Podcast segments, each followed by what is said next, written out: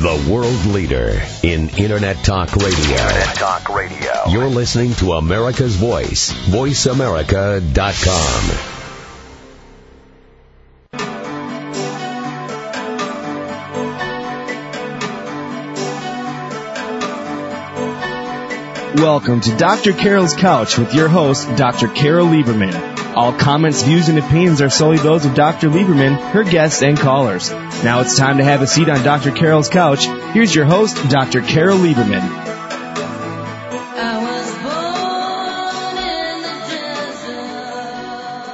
And welcome to today's edition of Dr. Carol's Couch. I'm your psychiatrist host, Dr. Carol Lieberman. Today I'm going to be putting on one of my hats that some of you know about, my hat as an, a psychiatric expert witness and a trial analyst for the media, courtroom trial analyst. And we're going to be talking about the case that is ongoing right now in New Mexico. It's the case of New Mexico versus Cody Posey. And uh, Cody Posey is now a 16 year old boy he was 14 uh, in July 2004 when he um, admittedly shot and killed his father, Paul Posey, his stepmother, Tryone Posey, and his sister, who was approximately a year younger, Marilee Sch- uh, Schmidt, her last name was, but Marilee. Um, different last names because there's a whole bunch of different marriages and blended families which apparently did not blend very well. Um, in this, I, I, find this case to be fascinating because of, of a number of things, actually, but one of them is that it proves Dr. Carol's axiom yet again, my triad, and that is abuse plus violent video games plus weapons equals teen shooting that's a very dangerous, explosive mix. And indeed, uh, Cody was abused.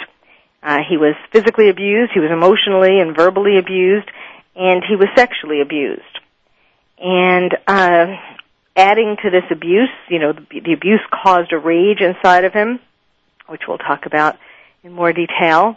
Uh, he was then given violent video games to play on, including Grand Theft Auto, which you know I've talked about before on this show as being particularly virulent. And um, his father had countless weapons um, on the home on the ranch where they lived. They were ranch hands on Sam Donaldson's ranch. Uh, he is a news anchor, and uh, this family Cody and his father and his stepmother and stepsister lived on Sam Donaldson's ranch. And one of the things that um, I find disturbing in this is that the mainstream media, uh, at least nothing that I have come across, have um, dared to criticize Sam Donaldson for um, not doing anything beforehand to pay attention to the abuse that Cody was getting, and had he done that, of course, he's not the only one. There were many people who uh, are now coming forward as witnesses and acknowledging the uh, abuse that Cody received by primarily by his father, but also by his stepmother.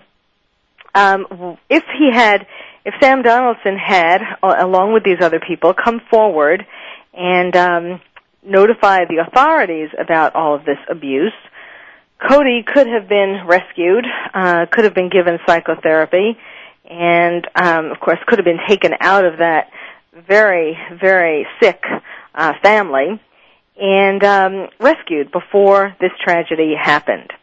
But no one told anyone, uh, except for one report when he was around seven years old, um, that apparently didn't lead to much, and um, and that's why that's why events were allowed to continue, and why um, why we three people are dead today, and and Cody stands charged with three counts of first degree murder. Um, I'll just give you a quote that Sam Donaldson uh, said on Good Morning America. Uh, he said that he never noticed any abuse on the part of the father, uh, Paul Posey, against his son Cody. And he said, Paul was a little hard on his son, but that's the way in the Southwest at least. You raise young men. That's the way you raise young men in the Southwest at least. I never saw Paul raise his voice or hand in anger to his son. He clearly expected a lot of him. How many uh, young boys are being raised, and girls, but especially boys, in terms of thinking that this is how you make a man of them? It's okay to be hard on them um, because because that'll turn them into men. Actually, that is not true, uh, and this case certainly exemplifies that. Anything, any time that a parent or um, a parental figure abuses, spanks, you know, we talked about that a couple of weeks ago, spanks, of course his father did a lot more than spanking, but spanks and does anything beyond that um, to to and excuses that by saying that that's how you raise a young man. Um, there there is great damage done to that young man. Not that all of them wind up acting it out by uh, shooting the father and stepmother and stepsister, but they do wind up wounded for life, damaged for life, and it comes out in various ways, such as alcoholism, um, such as certainly continuing the cycle of abuse and being abusive to their children, and so on. So I just wanted to, um, first of all, mention that because it, it, it bothered me watching Sam Donaldson testify about the crime scene. Um, you know, he was put on by the prosecution to essentially set the scene for what happened there. But um, but you know, everyone is is very mum about um, about the fact that this family worked on Sam Donaldson's ranch for approximately two years. Now, granted Sam wasn't there very often. Uh, apparently, he was there only three or four days a month, but still two years. Um, I believe he should have known better about what was going on in that house on his property, and um, would have had the sophistication to have been able to do something to draw attention to it. Um, the another um, example or evidence of just how enraged Cozy, Cody was when he uh, killed his family. He afterwards um, he shot them in the head, which is also, as you know, if you've been listening for a while, especially when we're talking about the video games, that that's a typical sign of someone um, who has been playing video games where you get extra points for shooting people in the head. And indeed, Cody shot each of his three family members in the head and he then buried them in a manure pile.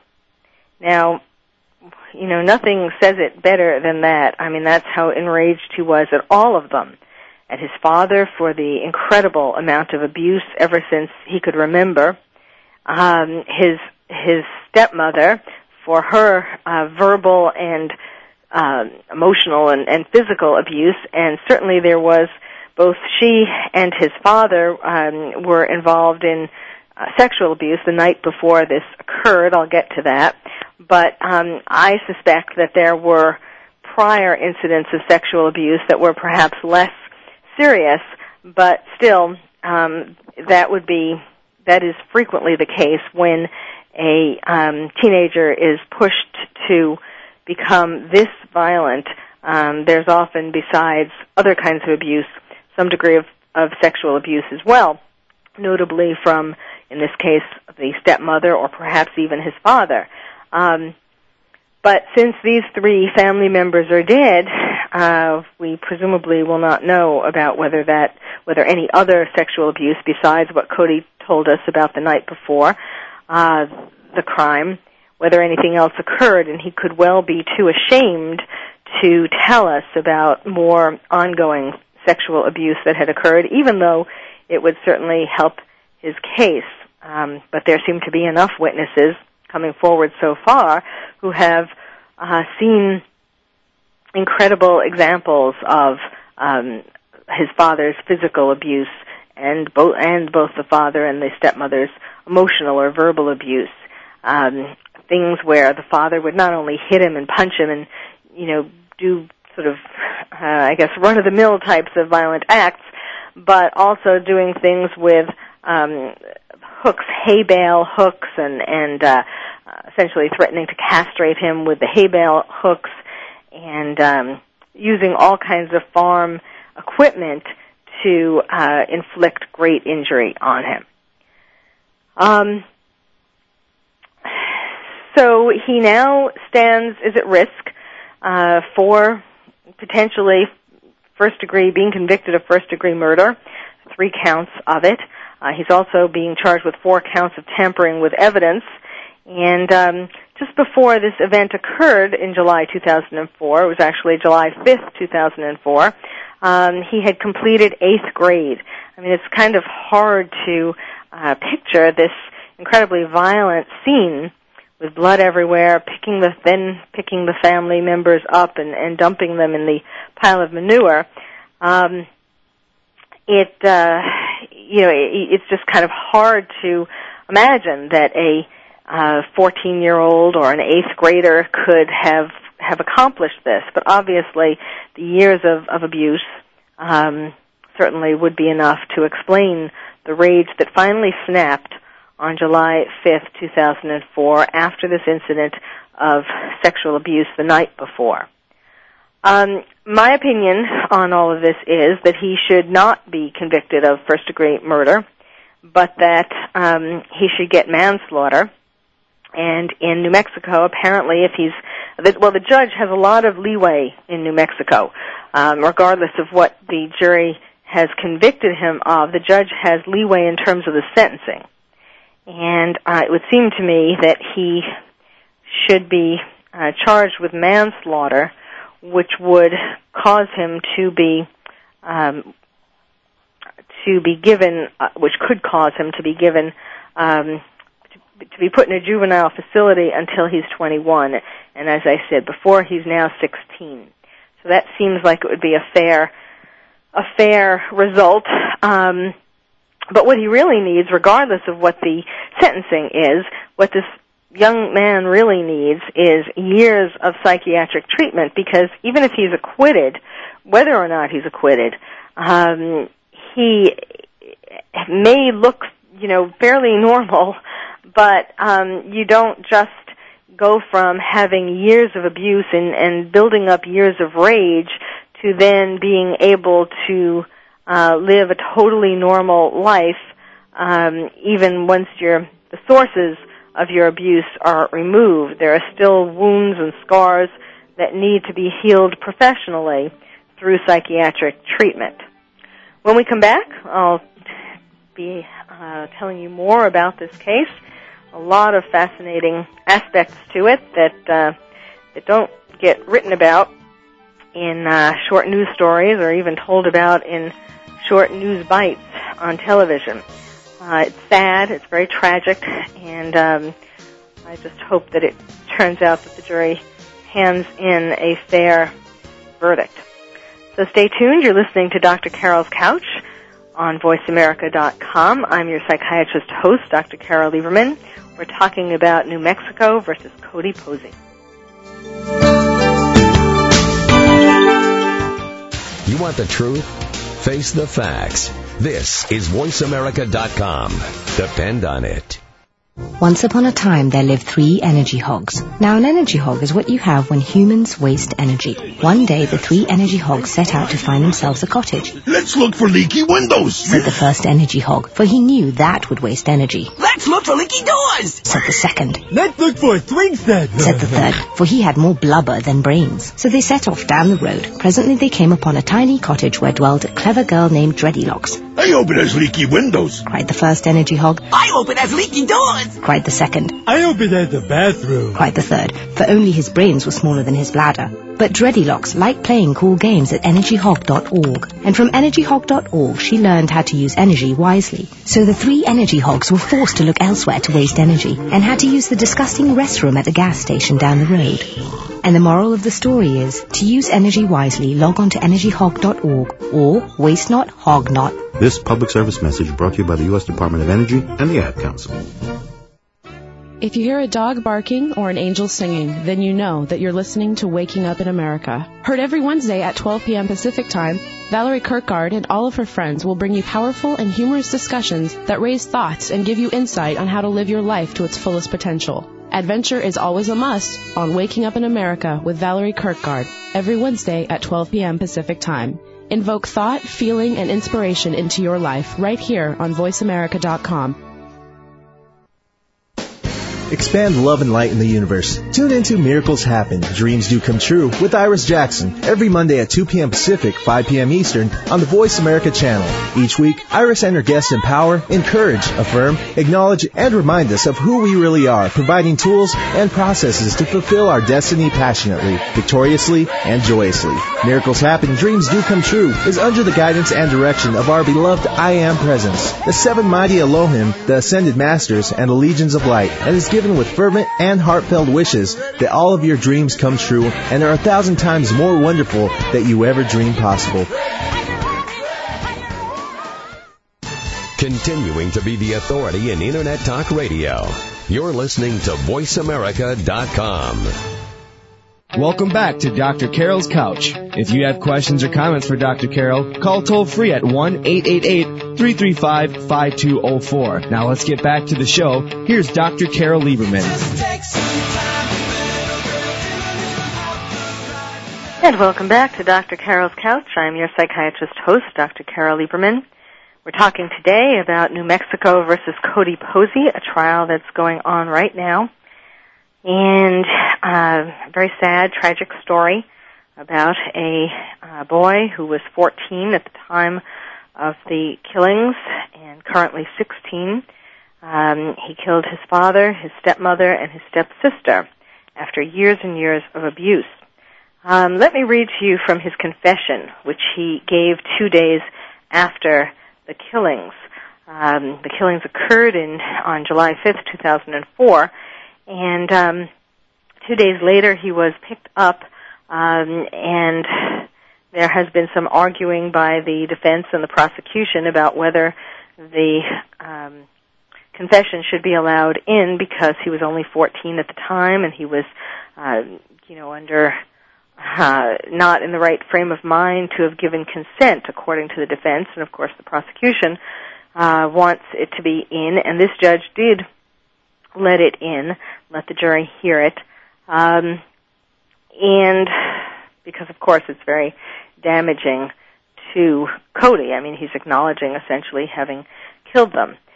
Um, the the the um, questioner says to Cody, uh, "You got tears. I need to know why." You were talking earlier, Cody, that you said it was it was because it will always come back and bite you in the butt. That you get it worse. That what you said? Yes. All right, Cody. You need to tell me what happened. I got tired of him hitting me, yelling and screaming at me all the time. He hit me. I couldn't take it anymore. So what did you do, Cody? I tried getting rid of him. How? Get him off this planet, cause I'd be better here without him. So what did you do, Cody? I shot him. With what? A 38 special. Where's the gun? Where did you shoot him? In the head. Where was he standing? He was walking through the door. Out on the porch? Kitchen door. From outside the house into the house? Yeah. Where did you get the gun, Cody? Marilee had it in her saddlebag for shooting snakes. Well, um, you know, it certainly seems uh, that Cody was in a state of shock at the time.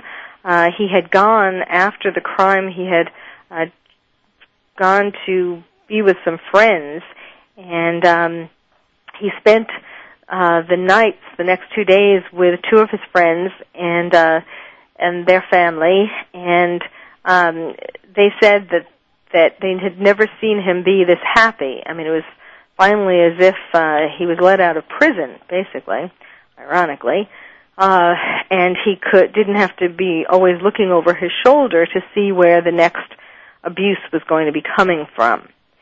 Um, Cody's father was 34 years old, and his mo- his stepmother was 44. Um, his father would have been 20 when he had Cody. Uh, nothing so far that I've read talked about this, but it seems to me that uh, putting some things together that his father may well have been an alcoholic, which could well have fueled um, some of the some of the uh, his abuse.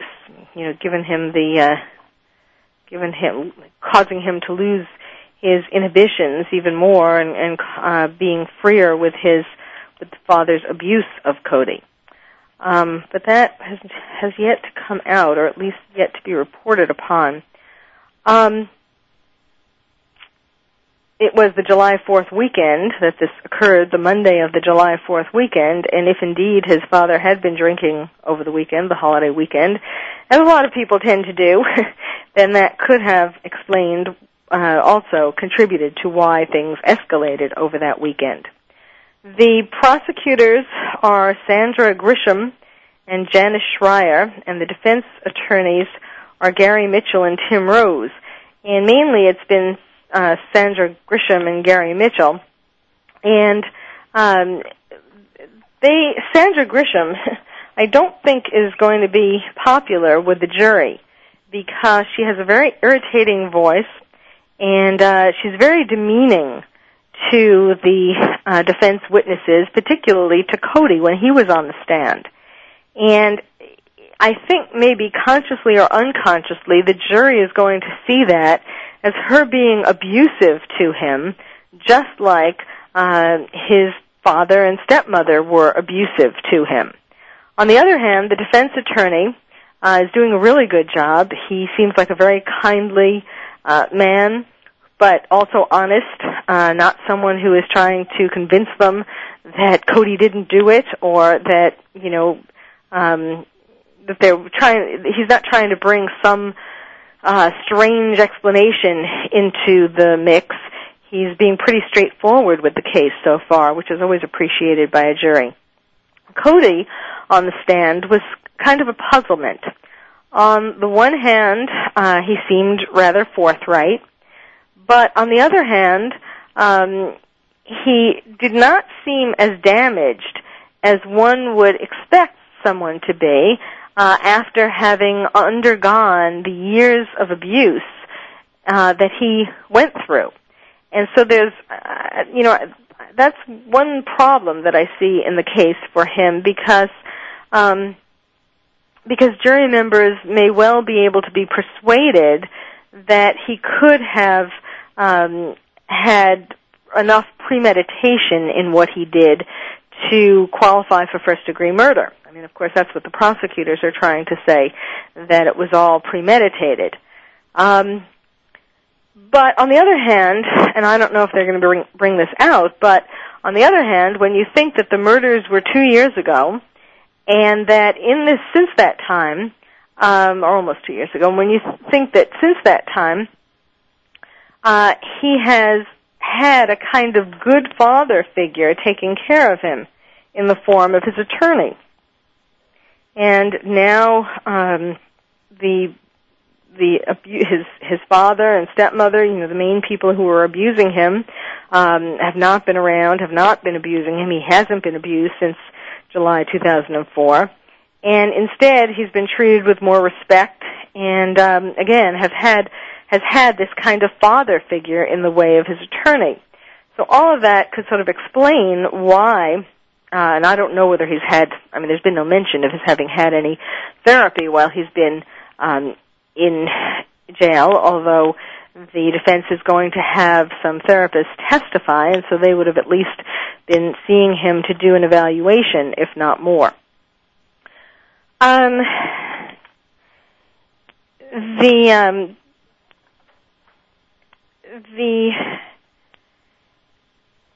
the life of Cody has not only been terrible in terms of um, really outrageous kinds of abuse. I mean, really, it's it's a miracle that he wasn't killed before he killed his family because it seemed as though um, his father was just beating him or or um, you know throwing things at him, choking him, doing all kinds of uh, torture, really um, just to an inch of his life.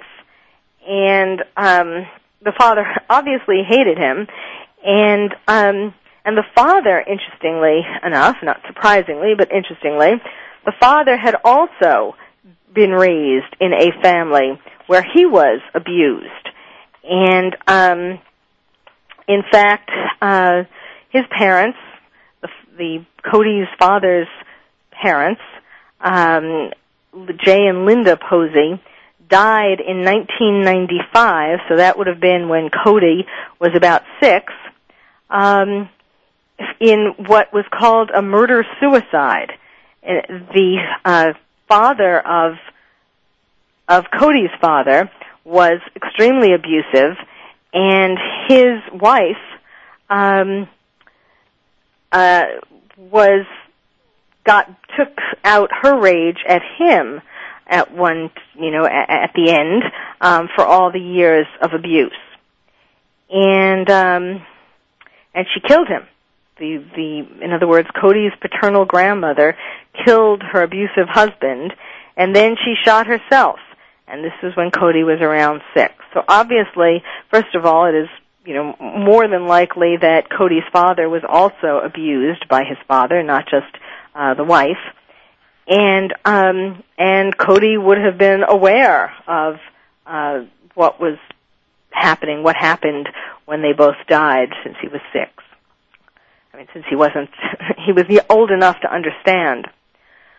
Um, and again, this is just another of the countless examples of the cycle of abuse and why, um, if someone is being abused, how important it is to um, to get help for yourself when you grow up if your family hasn't gotten help for you.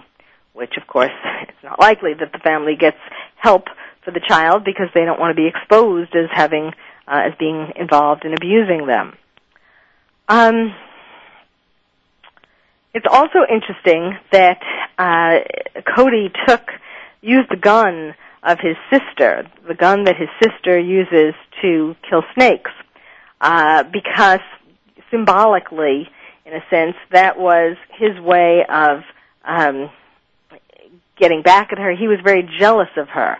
Uh, you know, in a sense, he, he was saying by that action that it was his, that it was her fault that he was killing the people. And, and there have been reports of how his sister, his stepsister, Marilee, used to tattle on him and used to tell her mother and her stepfather um, stories, some that were true and some that weren't true. She would make things up so that she would be considered the good child and he would be considered the bad child and he would be the one who would be abused. And apparently she was rewarded every time she reported something to them about uh, him being bad so that then they could have uh, a rationale for actually being more abusive to him. So, uh, this is of course very common, not that people kill each other, but that, um, I mean that siblings kill each other, step siblings, but certainly it does happen every day. It is happening today all over the world that parents when there are blended families are not paying enough, or even when it's a, a biological family, are not paying enough attention to how, oftentimes inadvertently, sometimes on purpose, they uh, are favoring one child over the other, or they create that impression, and this just heightens the normal sibling rivalry that there that exists between siblings, whether they're biological siblings or step siblings, there is a natural tendency to be jealous and to uh, because you have to share your parents' attention. And um, obviously, obviously, if parents are not sensitive to this, to these perceptions that might be misperceptions, uh, they grow, and the siblings become more and more jealous, and this can have bad consequences, if not violence, then things like one sibling doing better than the other in school, thinking that they couldn't possibly live up to how well the other one is doing, or just feeling depressed because they feel as though the family is preferring one instead of the other, and so on. When we come back, we'll talk more about this case, New Mexico versus Cody Posey. You're listening to Dr. Carol's Couch, and I'm your psychiatrist host, Dr. Carol Lieberman. Connecting your world. The Internet's number one talk and information station. VoiceAmerica.com. Hello, this is Roy Garay, President of Greyhound Pets of America and host of Greyhounds Made Great Pets on Voice America. Join me every Friday at 11 a.m. Pacific and 2 p.m. Eastern for an insightful and enjoyable talk about one of man's best friends, the Greyhound. Learn about the history of the Greyhound, discuss proper obedience and training techniques, and find out more about the Greyhound racing industry and what they are doing to help the adoption effort of the former race star. If you own a Greyhound or just love dogs like I do, join me for Greyhounds Make Great Pets every Friday at 11 a.m. Pacific, right here on America's Voice, voiceamerica.com. Are you ready for some spiritual enlightenment? If the answer is yes, then you need to join Jeffrey Gitterman every Wednesday at 4 p.m. Pacific Time here on Voice America. Spiritual Enlightenment is a show that will discuss a wide variety of spiritual subjects and how your beliefs and those of others affect your daily life. Learn about yourself. Listen to Spiritual Enlightenment with Jeffrey Gitterman. You'll be glad you did. Spiritual Enlightenment every Wednesday at 4 p.m. Pacific Time here on VoiceAmerica.com. This week on Slice of Sci-Fi with Michael and Evo, our special guest is Carter Jenkins of Surface. He plays Miles. And we also cover the news and talk about movies. We have a trivia contest and a special report on Doctor Who. That's this week on Slice of Sci-Fi with Michael and Evo.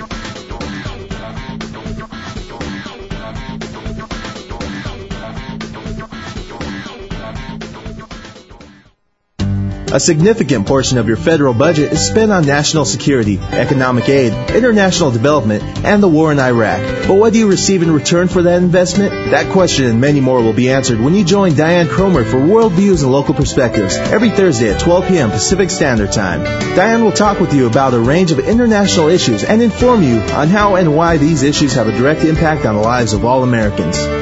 So tune in every Thursday at 12 Pacific Standard Time for World Views and Local Perspectives with Diane Cromer, right here on Voice America, America's Voice. The world leader in Internet Talk Radio. Internet Talk Radio. You're listening to America's Voice, voiceamerica.com.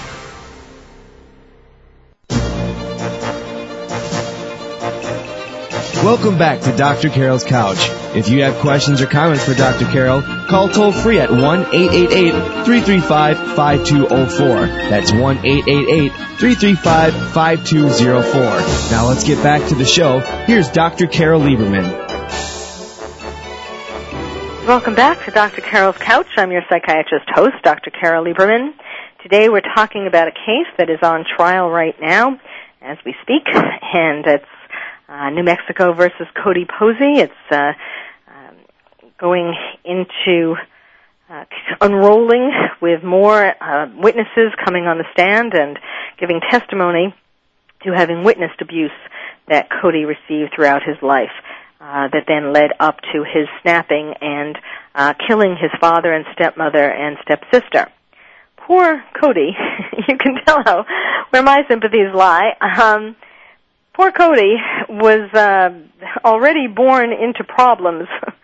Before he came into this world, the problems were awaiting him. Um, his both of his parents obviously has had problems. As I was saying before, his father grew up in a terribly abusive household, one that ended up with his mother, uh, in other words, Cody's paternal grandmother, shooting Cody's paternal grandfather, who had been abusive. And this was when Cody was six years old and uh, obviously Cody's father was a product of um, tremendous abuse, and then he passed it on to Cody. When Cody was 11 months old, he and his biological um, mother, Carla Bruce, um, moved away from his father, and uh, they went to live with his mother's sister. And the marriage between Cody's mother and father, biological mo- mother and father, ended when Cody was around two years old.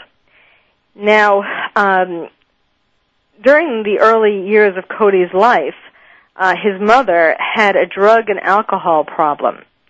And she joined the Navy and left Cody with his father. They had been sharing custody, but then she joined the Navy. She straightened out her drug and alcohol problems, but meanwhile, Cody was with his abusive father.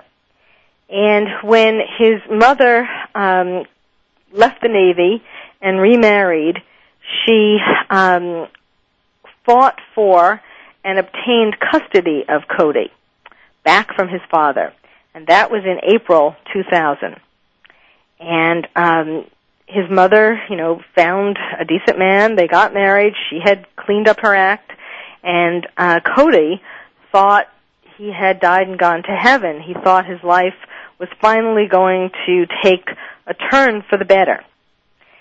So after um, his father, Cody's father, gave, Paul, gave up all his parental rights and disowned his son, um, which was part of the agreement that there was with Cody's mother, so that she could then take him to live with her new husband. Um, he, you know, so you can sort of understand that Paul had uh, disowned. By that point, he didn't want to have anything more to do with Cody, and so you can, well, and then not to get ahead of myself here. Um, and so there, there, everyone was April 2000, happy. uh, Cody's father got rid of him. Cody's mother was going to begin her new life, and just a few months later, July 13th, 2000, so when Cody was approximately 10 years old, he and his mother and his new stepfather were driving uh, in Wyoming, and it was nighttime, and Cody had wanted to sit in the front seat of their pickup truck. And that's where he sat, and his mom was sleeping in the back. And all of a sudden, his stepfather, his new stepfather, dozed off. And Cody screamed, and his stepfather pulled at the wheel, and the uh, truck wound up plunging down an embankment. And after that, Cody and his stepfather weren't hurt, and they started looking for uh, the mother. And they found her and held her as she died in their arms. So here, Cody had essentially three months, you know, from the time that his mother got him back and uh, brought him to live with the new stepfather to this accident in July 2000. That's pretty much all he had of a uh, normal, or well, it wasn't really even normal yet at that point, but of a hap- of happiness uh, during those months. And no sooner had he found happiness than his mother died. And Cody blamed himself for his mother's death because um, he told his aunt after this accident, I killed my mom. I wanted to sit in front with my new dad, and that's why she's dead. And after that, um, Cody was returned to his biological father, who had already signed him away, and um, apparently there there was some there was a fight at his mother's funeral, although it's not clear exactly what that was about. And it's not clear how much the new stepfather had wanted to keep Cody, but certainly if he is still alive, he must be really feeling guilty today, since if he had kept Cody, even though Cody's mother died, and yes, that would have been difficult, um, but obviously he would have spared Cody from years and years of abuse since then, and um, from now this tragedy where he's being tried for murder and where three people are dead. So after that incident, um, once he was returned to his biological father, who was now more angry and having more free reign than ever, um, he continued to be uh, tortured throughout the years by his stepfather and his stepmother, and until uh, it all culminated in a an event that seems to have triggered the killings the next day, and that is that on July 4th, 2000, his parents called him into their bedroom, uh, and they wanted him to have his first sexual intercourse experience with Tryone, his stepmother. Now, of course, um, you know, one wonders where that came from. In a sense, um, in in this particular instance, and part of that is explained by the fact that after this uh, these killings, they the police found large amounts of pornography on um, the father's computer, and this pornography was labeled incest. So obviously, this was something. This was not just a uh, you know a whim that they had that night, and obviously that that's also what makes me believe that there must have been something sexual going on at a lesser level um, than intercourse prior to this.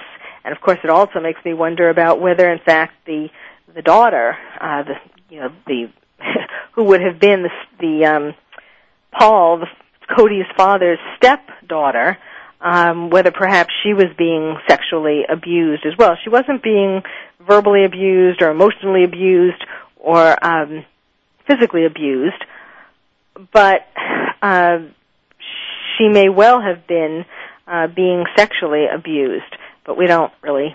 It's just my speculation. So far, there has been nothing that has come out to prove that. But other than the fact that obviously this was something that uh, the father and stepmother were were um, obsessed by or focused on, preoccupied with, uh, and not just you know the day before. Now, um, when they called him into the bedroom, they wanted him to have intercourse with the stepmother. Um, she said, the stepmother said, "We're not related. We're not blood. Come on, do it." And Cody refused, and um, when he refused, his father took a blow torch to a welding rod um, that he used for repairs around the house, and he burned Cody's arms with this. In other words, he branded Cody essentially by for, because Cody did not want to have sex with his stepmother. Now, aside from the fact that we all know that there are some people who get uh, perverted sexual thrills from incest, um, you know, it, it also makes me wonder whether, in fact, Cody's father um, was having sexual problems. In other words, whether he was impotent, and it was therefore that important to him that um, he then train Cody to uh, fulfill his his wife's needs, because this was um, this was Paul's third wife, and I mean, I guess one could understand that, you know, because of how abusive he was, but also one wonders, I wonder, whether in fact he was also impotent, which could also be a relate, related to his having been an alcoholic, quite possibly. But imagine how Cody would have felt. Uh, his stepmother then pushed his head into her breasts, in between her breasts, trying to get him to to have sex with her. She was lying in the bed naked, originally with the cover over her, and then taking it down to expose her naked body. Just imagine how Cody felt in that position. A man who, a man, a 14 year old boy who was being asked to be a man in a sense, and yet um, have has had has endured years and years of abuse by his father, which uh, essentially emasculated him. Imagine all of the um, all of the shocked and troubling and um, chaotic emotions that would have been going through his head under those circumstances. And it was the next morning, as we will talk about when we come back, that he then shot and killed his father and stepmother and stepsister. So stay tuned. You're listening to Dr. Carol's Couch, and I'm your psychiatrist host, Dr. Carol Lieberman.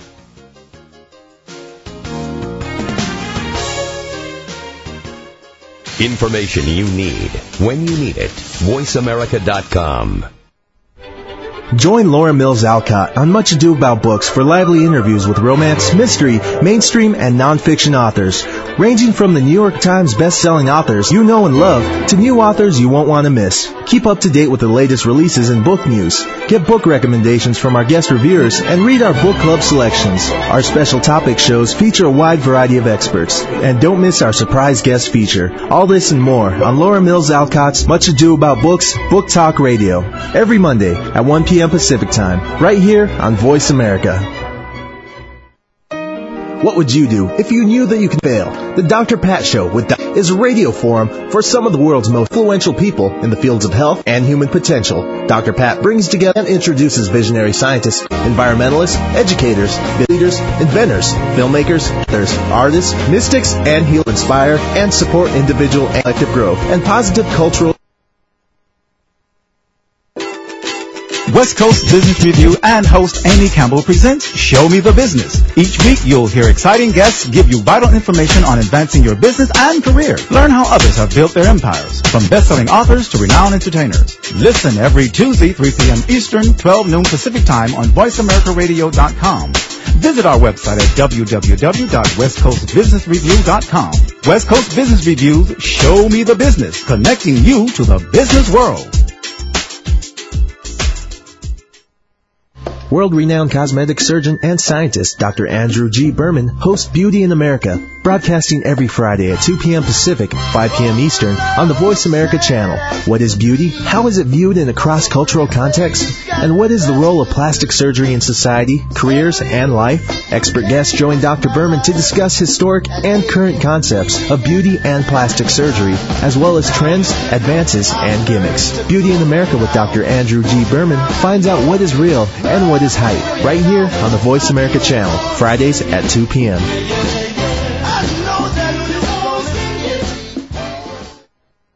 Continuing to be the authority in Internet Talk Radio. You're listening to VoiceAmerica.com. Welcome back to Dr. Carol's Couch. If you have questions or comments for Dr. Carol, call toll free at 1-888-335-5204. Now let's get back to the show. Here's Dr. Carol Lieberman.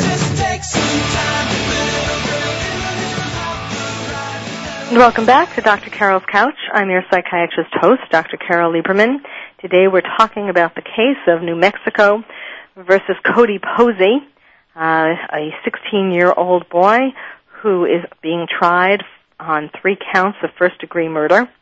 Um, he was 14 when the crime was committed, and uh, we've been talking about his years of abuse and basically a, a child who uh, may have had three months of happiness throughout his 16 years because of being born into a uh, family, uh, an abusive family, at least a father who was abusive, and then married a woman who was abusive. The the current stepmother, he actually was married three times, but um, the, the the stepmother who Cody killed was abusive. And uh, we were talking before the break about the final event that triggered Cody to kill them the next day, which was when uh, his father uh, branded him, burned him, burned his arms when he refused to have sex with his stepmother, who tried to persuade him to have sex with her um, because she claimed that they were not related, which is true. they were not related. She was his stepmother,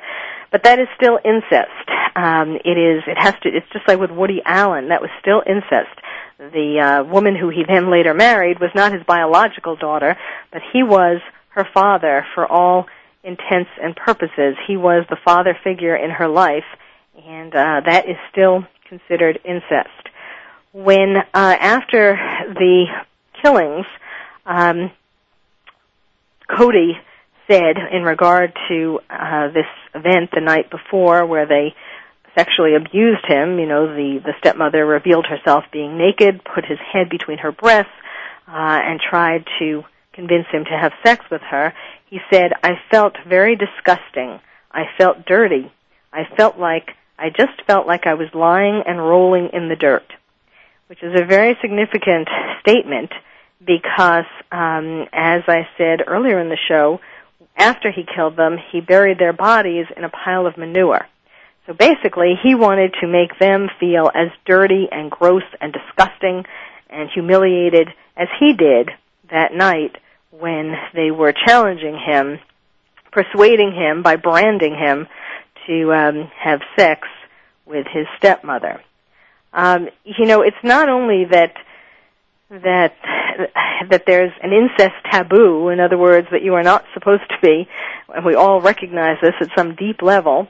Uh, of course, some people allow their impulses to uh, take them out of this recognition, to to make them, uh, you know, just impulsively do what they think will feel good, and and not recognize the basic incest taboo.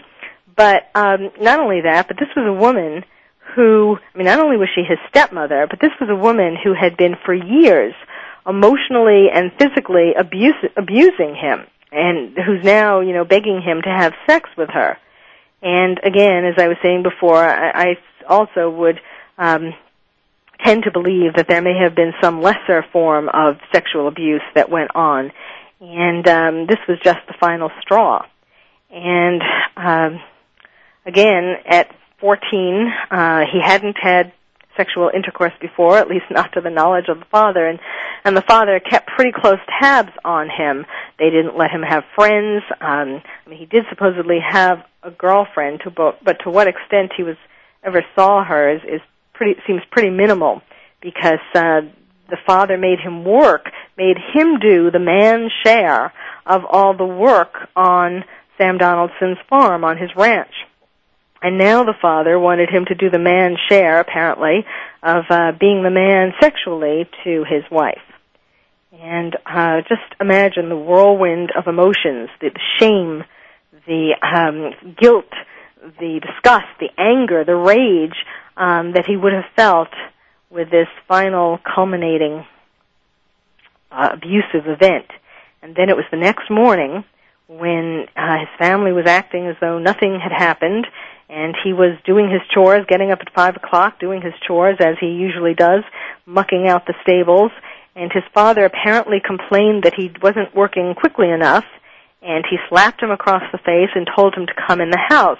And presumably, Cody knew that that was what the father normally did when um, when he was planning on or sometimes did. Sometimes it was outside, but sometimes come in the house means come in the house and you're going to get abused, physically abused. You're going to get beaten or, or worse.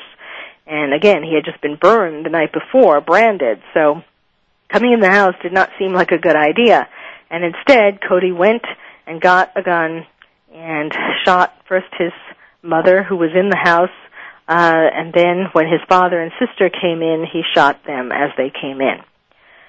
You know, one of the um, fascinating aspects of this is that I believe Cody was having a what you call what one calls what psychiatrists call a kind of anniversary reaction, and that is when something happens um, on the, for example, when a parent dies and uh, it's approaching that date, um, you may feel yourself getting sad and not being aware of what day it is, you know, what the date is, um, what what is, you know, you don't seem to, you can't understand it because there doesn't seem to be anything wrong particularly in your life, and yet, uh, as it's approaching, you begin to feel sad, as an example. Well, it, this was his July 5th um, killing, 2004 killing, was a reaction, in my opinion, to his July 13th, 2000 event where his mother was killed, where they, they had the accident in the truck for which he feel, felt, feels incredibly guilty. Uh, he blames it on himself. And here it was, the same month, uh, five, four years later, when he then takes a gun and kills uh, first his stepmother, the woman who replaced his mother. You know, he would that would be an additional source of rage for him. Not only was his mother dead, but he had to live with this abusive stepmother who just tried to get him to have sex with her the night before. So all of these, it's it's like a perfect storm. All of these, um, all of these events, all of these psychological phenomena were uh, coalescing to essentially make Cody fall apart and not be able to think straight. And that, of course, is the key to the defense trying to prove that um, it was not premeditated, but that uh, and that he didn't have the capacity to form a premeditation, that he was just that he had just fallen apart, that he was not able to think, not able to premeditate, and that he reacted out of passion, which would be the what you would need to indicate uh, a crime of manslaughter, acting rashly, impulsively, out of passion because of being overwhelmed by swirling emotions. And uh, I think that that really is what um, what characterizes this tragedy the best. Now he's been being treated as a what's called a youthful offender in New Mexico, and uh, the judge can have wide discretion in sentencing him. He can get anything from a non-jail juvenile sanction to a severe adult sentence, and if it was uh, first degree murder, that would be life in prison. And um, but if he's convicted of manslaughter, then he must be sentenced as a juvenile, and that would be the sentence for that would be uh, incarceration in a juvenile facility until he was 21. So it seems, um, again, that the judge could, if, if he's not, uh, the judge could, however, give him pretty much what he thinks he deserves, which could be anything from pro- probation to life if he's been convicted of first or second degree murder. So we will have to see, but we can all learn a lot of lessons from this case. Of course, uh, to remember the incest taboo, which our psyche normally remembers anyway, except for when people are are very sick. And uh, it also teaches us that we cannot turn uh, away when we see people being children or teenagers being abused. Uh, we have to call the authorities. We have to step in and do something. It's not that all of these people are going to turn out to kill their family, but they certainly are going to turn out to have wounded and scarred lives. And um, no, you know, it's it's not a matter of uh, being Big Brother watching over everybody, but it's a matter of feeling in your heart whether something wrong is going on here and uh, doing something about it. And wherever you live, there's a hotline, a child abuse hotline that you can call or a police station that you can call. And yes, sometimes it's very frustrating because they don't, they miss the, the cases that they should do something about, like obviously Cody's, and sometimes they um, intervene in cases where really nothing was going on, and they take children away from parents who they shouldn't. So their their rates of success or of accuracy are not as high as I would like, but certainly it's a lot better than doing nothing. And uh, everyone, all of these people who are now coming forward to say, yes, I saw his father whip him. I saw his father almost castrate him with a hook. I saw his father, you know, choke him. All of these different things. They're coming forward now, and that's great because uh, it verifies um, Cody's credibility. But where were they over his the 16 years or 14 years before this crime of his life? So I just hope that um, that it makes all of you think a bit. And if you see some mother or father with their child in a shopping cart slapping their child, um, perhaps you should go over and say something to them, or say something to the store manager, or try to get their license plate number and then call up Child Protective Services because you could be saving a child from a childhood and teenagehood of abuse. You've been listening to Dr. Carol's Couch. I've been talking about the case of New Mexico versus Cody Posey. I'm your psychiatrist host, Dr. Carol Lieberman, and you've been listening to VoiceAmerica.com. Thank you for joining us on Dr. Carol's Couch. Join us next week at 1 p.m. Pacific Time for another installment of Dr. Carol's Couch. We'll save you a seat.